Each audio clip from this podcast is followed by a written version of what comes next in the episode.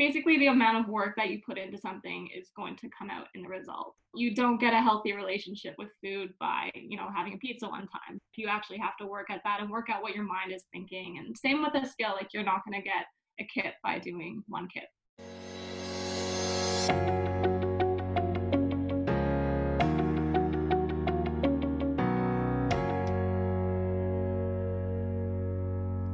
Welcome to the 10 podcast by Train Like a Gymnast, a podcast for formerly competitive gymnasts, dancers, and cheerleaders to come together as a community to realize their potential.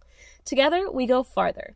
My name's Danielle Gray, and I'm the founder of Train Like a Gymnast, here to help you become the best version of yourself physically, mentally, and emotionally. On Tenno, I sit down with Olympians, Cirque du Soleil artists, former elites and collegiate athletes, stunt performers, and fitness professionals to show you that you're not alone. Welcome, everyone. Thank you for listening to today's episode. Today we have Jessica St. John. She's actually on our TLAG team. So, if you are not familiar with what that is, it's a bunch of girls who are former cheerleaders, gymnasts, dancers who want to have that community again. And she applied a couple weeks ago, I think, actually, and we and we brought you on. And how's it been so far? Yeah honestly it's such a great community to be in. I'm really loving it. So it's good to see what it's about and be a part of. Yeah. Oh my God. I'm so happy that you're a part of it. I'm so happy to like just look at this group of girls. And it's really a dream come true because I don't know about you, but when I was a gymnast, I wasn't the closest friends with my teammates. I had maybe one or two teammates who who yeah. were nice to me and we were friends. and then the others were kind of like, they don't understand me. They don't get me. They're not the nicest girls, especially preteen girls. So yeah, when you're when you're in a group of adult gymnasts who all have shared experiences, but they're all supportive and encouraging of each other, it's just yeah, such a good community. Yeah. So with that, if people, you know, don't know who you are, tell us your background in gymnastics, in fitness, movement, all that. All right. Well, first, I just want to say thanks for having me. I'm really excited to be on your podcast. So, I started in gymnastics when I was about six years old, and that's where I got my start in all things gymnastics. I did a couple of years of rec gymnastics and ended up doing two years of competitive. I think I was about 11 the first year. And then I ended up making the switch to cheerleading after that. I went on to compete at Worlds eight times, and I've been on Team Canada for four years as well. So my start in gymnastics got me into that, and I'm really thankful for it. So yeah. So are you still on Team Canada's cheer, or that was for four years? It was four years a while ago, and I did take a break of time off, which actually kind of might work into our conversation today. Why? But I did get back into it this year. Unfortunately, I broke my thumb, and then because of COVID, Worlds didn't end up happening anyway. So, oh, yeah. next year it, I'll be back at it. Yeah. Hopefully, yeah. I mean, it's bad timing, but also good timing because then it's like, well, it wasn't gonna happen anyway. So, oh man. So, like you said, there might have been certain reasons for that. So, you had a mm-hmm. nickname among your teammates. What was that, and what did it mean?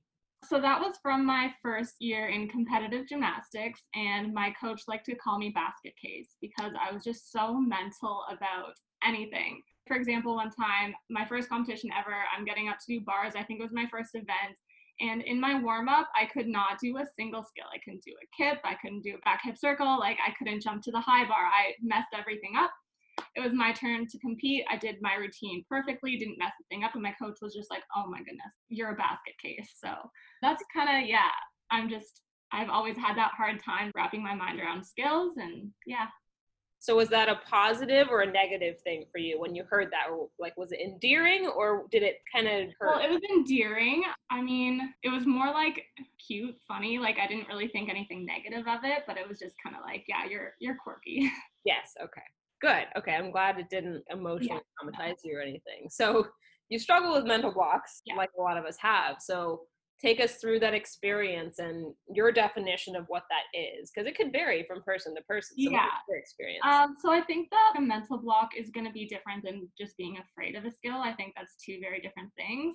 I think that when you have a mental block it's almost like your mind and your body don't have that mind muscle connection anymore like your mind will say do it do it do it and your body just no matter what you tell it to just absolutely won't so it's just like you have that connection, it just completely ceases to exist. And no matter what, your body's just not going to flip itself or do what you want it to do. Mm. So for you, it was just that disconnect from mm-hmm. mind to body and what did that materialize as what did you see in your career and maybe in your life after sports too that was a cause of that well the first time i specifically remember it happening i was a lot younger and i think it was when i started to take my back walk over from the floor to the beam mm. and i it was the exact same skill i could do it all online absolutely no problem and then as soon as I was like, oh, the beam is, you know, off the floor a little bit, just like the little baby kinder gym beam. It was off the floor a bit. I just couldn't do it. My coach goes, go back, do it on the floor again. And I couldn't. And I'm like, why, why can I not do a back walkover right now? I've had this skill for years. It's easy. I can do it anywhere. But just because I was thinking about, oh my gosh, I have to do it on a beam. And I was just internalizing that anxiety about it that I couldn't even do it on the floor where I knew I had no problem with it. so that was the first time I remember. And I've been like that over so many skills since then. I think the biggest skill for me that it manifested in was a layout full. Whether it was like round off handspring full, round off full, a full on a trampoline, like it's a skill that I have to think through every second of it or and practice it consistently or I'll cease to have that mind muscle connection again. So yeah, Oh, you are not the only one. I'm sure those of you listening. I mean, we've had we've had you know a couple episodes ago uh, Diavra Todd was talking about how she was fearless and she would go for anything complete mm-hmm. opposite i wish i had a little bit of that a lot of us too had that one skill where we're like i know i can do this so why is it not happening like why can't i mm-hmm. just commit and, and do it so for a lot of people, and just kind of my experience coaching as well, the back walkover was a huge one for, yeah. for coaching girls too. It's you just stand there and you're just like, we're not rotating until you do it. like you have to. Yeah. so what do you think those mental blocks have cost you? This is a two part question. What do you think they've cost you, and what do you think they've taught you?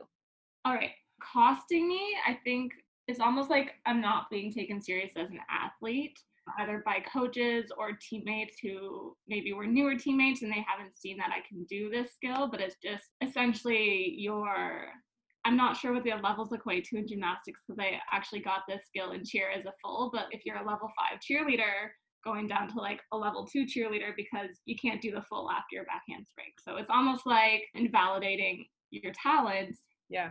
Even though that you know that you can do it. So it's kind of like almost that fear of like letting your coaches down or letting your teammates down because you know that you're better than that and mm-hmm. they you want you want to prove it to them that you are as well yeah we um, talked about that in the past too i don't remember i'm trying to remember which episode it was i think Danelle Leva and Carly were talking about almost like that people pleasing, like wanting to please your coach, mm-hmm having the expectation of yourself to be able to do this and then when you don't meet up to those expectations you're setting yourself up for a letdown or disappointment or frustration or failure like those things so when you would know in your heart that you could do it but you just couldn't get past that mental block how did that make you feel and what happened I have cried so many times in the gym. It's not even funny. it's usually just like that internal frustration and just you don't want to show that you're crying in the gym, but you'll stand there and cry over a skill. Like I, I want to flip my body, I can't, so I'm just gonna sit there and cry about it. Yeah, yeah. I was a crier as well. Yeah. That's the spectator area a lot. But that's also something that athletes are taught to do. We're taught to not show our emotions, or we're taught to, you know, like if you're in pain, push through it. If you're feeling something, you don't cry. And that can manifest itself into a lot of unhealthy things actually when you get into the real world. So have you experienced anything like that? Yeah, I don't know if that really fits into the same topic, but I think that mental health and mental blocks go hand in hand. So I know the one time I had the biggest mental block over my full, and I was on Team Canada at the time, scariest moment of my life. I had to email my coach because I wasn't going to see him for a while. I had to email him and be like, I have a mental block. I freaked out. I was like, what is he going to say? I was hoping for some great advice. And he gave me amazing advice, but he also didn't look, he's like one of my favorite coaches ever. I, I idolize this guy and I don't want to say anything bad about him, but I just don't think that he quite understood the concept of a mental block versus the fear of the skill. And at the time, I actually had a very bad mental health problem and I had a terrible relationship with food. I did not like my body. I did not like myself. And I think that manifested in my skills. And looking back, I think it was just that lack of confidence from one side to the other. And my coach says to me, mental blocks, stop saying mental blocks, it's a fear. Mental blocks are for mental people. You do not belong in a psychiatric hospital. And I'm just like, I think I might though. So I was, yeah, I was definitely struggling between I need a lot of work on my mental health and I need a lot of work on this mental block. And I think the two went hand in hand because it's when I did start to focus on my mental health and that gets back into like quitting cheer and taking some time off too to really focus on that that's when things started to look up for me i had that confidence in myself again i loved my body for what it could do and my skills all came back because of that while we're on this path, you mentioned you had an unhealthy relationship with food, right? Mm-hmm. So, what do you think triggered that? And which do you think came first? Do you think the mental blocks then triggered an unhealthy relationship, or do you think you had some kind of unhealthy relationship with food because of something, which then manifested into just lack of confidence, which turned into other things?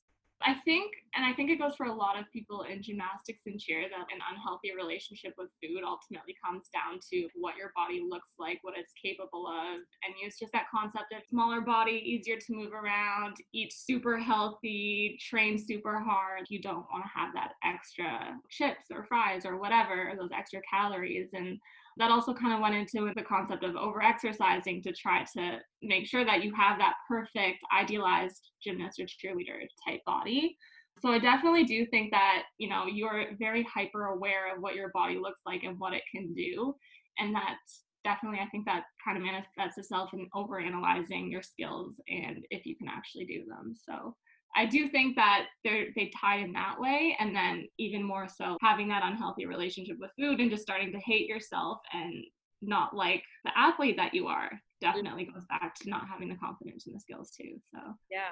So if anyone is listening, uh, I believe season one, Kelsey Heenan provided some some helpful resources. So if you go back and find that episode, if you are struggling at all or if you have experience with this, what would you say were your symptoms or like what was happening if somebody isn't really fully aware or might be in denial that they have an eating disorder or they have an unhealthy relationship? What were the things that you were doing specifically and how did you get out of that? So what i was doing i was lowering my calories. I didn't know any better at the time because i was just like you know let's try to shave off five pounds and then my calories ended up getting low. My metabolism slowed. So eating things would make my body gain weight faster than it used to. So it would end up being over exercising to kind of negate those calories. And it was just like constantly tracking what you're putting into your body and constantly making sure that it's staying under a certain number. And I mean, that was the extent of it pretty much for me. I know a lot of people get more and more obsessive with it or different methods, I guess, to make sure that you are maintaining a lower calorie diet. But that was basically it for me. I just food was seen as good and bad based on the amount of calories essentially in it. So, so um, what snapped you out of it, or what made you realize that? that um, I just kind of hit like a breaking point because I don't know, like I was frustrated. I didn't want to dislike myself anymore.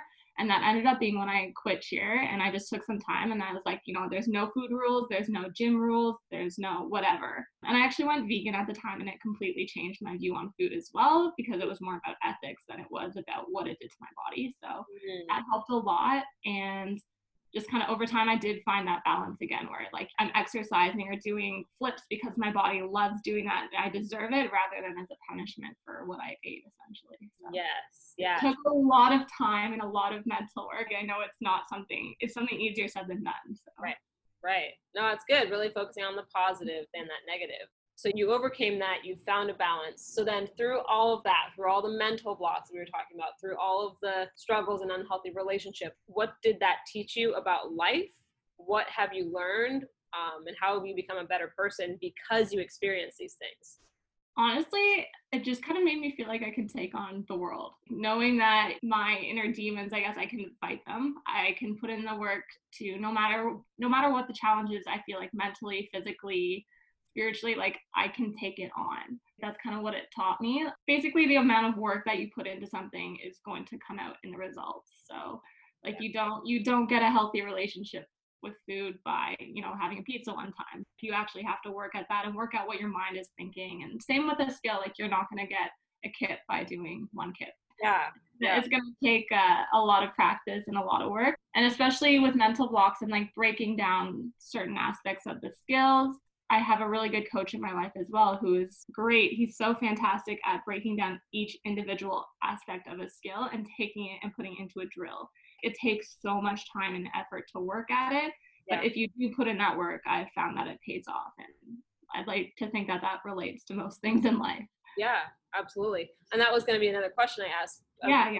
Was who mm-hmm. helped guide you? Because as a teen or a young adult, it's it's hard to do all this. So sometimes if you have a mentor or a coach who gets you understands who takes you under their wing it can be easier to kind of follow a recipe or you know step by step process to get out of something. Did you like you said you hit that breaking point so was it that self realization or was there anything external that helped to catalyze that victory yeah, I think there's a few things. One of them was whenever we would have guest coaches in the gym, and mm. I loved it because they didn't know my past. They didn't know I had a mental block 50 times about the same skill. They just knew that I was struggling with the skill and I needed some help with it. Yep. And they come in and they believe in you and it's great. So it's just having that extra confidence from someone else. Yeah. Versus I've also had it where I've had coaches that are like, oh, I knew you weren't going to throw that skill. So like you kind of internalize that as well. So just having that person, I guess, with more authority that believes in you and then something else that actually was a turning point for me in getting skills was watching kids because they're so fearless and just seeing them learn skills or like try a skill with horrible technique and like surviving. Yeah. Like, if you can do it, I can do it. so just like I don't have to have flawless technique on the skill to be able yeah. to practice. So like looking at kids learning from scratch was actually really helpful. That's very true. I mean, there are there's we were talking about this in Diabra's episode two. We were talking about the gyms that are so just like chuck it, we'll clean it up later. And then mm-hmm. the gyms where I came from, that was 45 minutes on trampoline doing straight jumps. Yeah. And it's like, okay, now because we don't have a pit, we didn't practice skills that were above our level. We just did it safe. We did it right. But then we were held back from our potential. So it's like, do you train above and then you technique or do you have that foundation and it makes things easier to get in the future? So it's you got to find the balance. You got to be able to play. Have that. I think. Yeah, I definitely think you have to have the balance between the two because at the end of the day, that technique is what's going to yes. get you through the skill, and you know what you're doing every single time. But it's also kind of nice to just have a just send it mentality because yeah. that gets you over the fear right there. So. Yeah, exactly. That's send it. So you mentioned okay seeing kids working with kids as a coach what's your philosophy or your technique for helping athletes break through their blocks because trust me, all of us as coaches or who are coaches have had that kid who is mm. exactly us, and it's payback and I know right? karma in the future. Oh, me, I'm sorry. yeah. well, so what's your what's your system? For me, I want to say always give them a break. Let them know that it's okay to have a bad day, and that in my mind, if they're freaking out over a skill, this could be something that lasts a practice, or this could be something that lasts a year. So I think that initial moment, how you address it, is going to be very important. I would just sit them down, just like, you know what, chill. Like, don't worry about this skill today. We'll come back to it next time, and I don't want you to. I don't want you to worry about it. Or if it's something that maybe they're just they haven't had enough practice with yet, then it's just like, you know, I'll be that extra spot today, even though my pinky finger on your back isn't doing anything. I'll do that for you today. Next time, it's, it's all on you. Right and then it's just letting them know that you believe in them because i mean as an athlete when i've known that my coaches expected me to fail or not do something that's when yep. i started to not believe in myself so like yep. like yes i believe in you i know you can do this just pump right. them as much as you can it they it take helps. it they yeah. take it something that i always said was i wouldn't be asking you to do this if I didn't think you could do it, because that mm-hmm. would be very also dangerous for me to have you. Like. I'm not gonna risk you getting hurt and having to deal with that. So the reason I'm asking you to do this is because I 100% know you can. Yeah. And so I want to see you win and accomplish it. And, and then yeah. I think that's just a healthier way. And I don't know if you've seen that show on Netflix called 100 Humans. Jeff, it's not, we're not plugging anything, but there's an experiment in there where they have two sets of people and they have like a judging table and then people are trying to learn how to spin a plate on a like a stick okay. And mm-hmm. so they bring them up and they're supposed to do some kind of like routine and learn this stuff. And they show it to the judges. And then they have one group who's terrible, but the judges praise them. And they're like, you know what? That was really good. And even though they sucked. Yeah. But then they have a group of people who actually got it and did a good job. And then the judges were saying, you know what? My dog could have spun that better. And, you know, that wasn't that wasn't your best performance. Even though they did great and way better than the others. And so then they gave them a few hours to practice again and came back. The people who sucked the first time but got praise did better. The people who did awesome the first time got criticism got worse. Yeah, makes sense for sure. And then you just think about that, and then you think about your life, and you're like, oh my gosh, if I had just had praise or someone believed in me and didn't give up on me or pushed me just a little bit more, then who knows? Yeah. And so I feel like that's kind of your coaching style is because Absolutely. you've experienced. Yeah. Um, and definitely always asking the athlete what's stopping them. So maybe it's just they feel like they haven't done enough, or maybe it's too much pressure. Maybe they need to take, you know, some time off and go work more basic skills. And that's something too, I think it's important as a coach though, is also to have ongoing communication with parents of children, just because you don't know if the parents are going home and coaching them after practice or if they're saying you're going to be the next Olympic gold medalist because you're amazing and this kid's freaking out because they're like, I don't see myself doing that. I don't want to do that. Yeah. It's just, it could be anything. So definitely having that conversation with parents, making sure that the kid is happy and not stressing out or freaking out because of anything outside as well. So Absolutely. So, what caused that curiosity in yourself? Because I know you have a, a, psychology background. Yeah.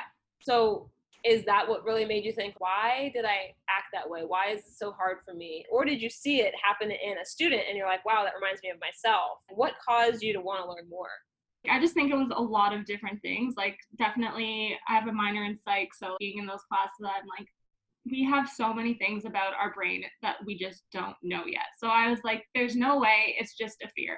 What I'm experiencing isn't just a fear. Yeah. And I'm also someone who deals with anxiety, and I could feel that same feeling I would get from anxiety from anything else, any given thing in my body. I had that same feeling sometimes when I would have a mental block. So yeah, I just kind of wanted to dig deeper because a lot of people do dismiss it as just fear or not being good enough or not being mentally tough enough. But I definitely think there's always more to the story than that. There's always more. It's just the tip of the iceberg. Like you see that picture. There's so much we're not even conscious of. Yeah. So absolutely.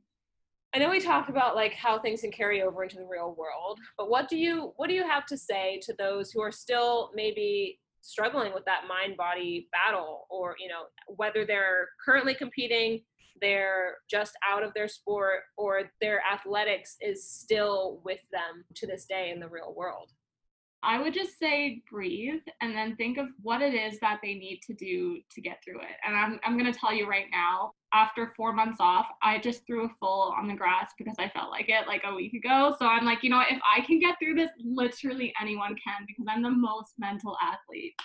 Just breathe through it, go back and do basics. If your full is freaking you out and you want to go do back handsprings, or if your handsprings freaking you out, go do round offs, go do front rolls, back rolls, whatever it is, just like get your body moving, start to feel more in control of your body in those movements that you're confident in, and then slowly work back up into it and just don't overwhelm yourself. That's I think that's the biggest thing is mm-hmm. when you start to feel overwhelmed, just keep practicing what you know you have and then take those baby steps. Do lots of drills. Yeah. Right.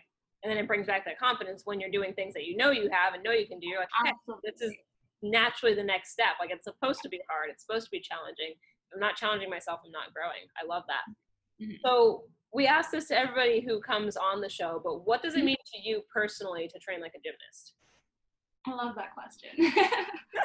you know what? It means a lot of things personally because you know that was where I got my start was gymnastics. I switched to cheer and then I found my way back into an open gym after that, and it was just I just had so much fun challenging my body. Like when I got my kit back at 25 years old versus losing it at 14 like it was just such a good feeling. And i guess to me it just kind of means that you get to know your body for what it can do and you feel accomplished for what your body can do. And it's just you're learning about yourself in ways that you didn't know were possible. So definitely mentally challenging but also physically challenging and it's fun. It's a fun way of training Absolutely. I agree wholeheartedly. So, is there anything else that you want to share with our listeners? Is there anything we haven't touched on that you feel like you want to share? I think that we pretty much got through everything. The only other thing I'd kind of want to say about mental blocks is just knowing like they're not all the same. Your your teammate might have a mental block. What worked for them might not work for you. If you're stressing out about maybe a past injury, that might be different from getting anxiety over a skill. So just, you know, just be patient with yourself is my kind of biggest advice with that. Absolutely. Yeah, determining and figuring out why this is happening and what type is so is so different because then you end up dealing with those things differently because yeah, if you're afraid you're going to get hurt or if you're just afraid that the same thing's going to happen again, you're going to land on your head again or you saw somebody else doing it. That is dealing with that is different than just like my body is going to bail. It's just not going to happen. Absolutely. Even though they're similar, they're not the same thing. You're not afraid you're going to get hurt. You're just like it's not going to happen.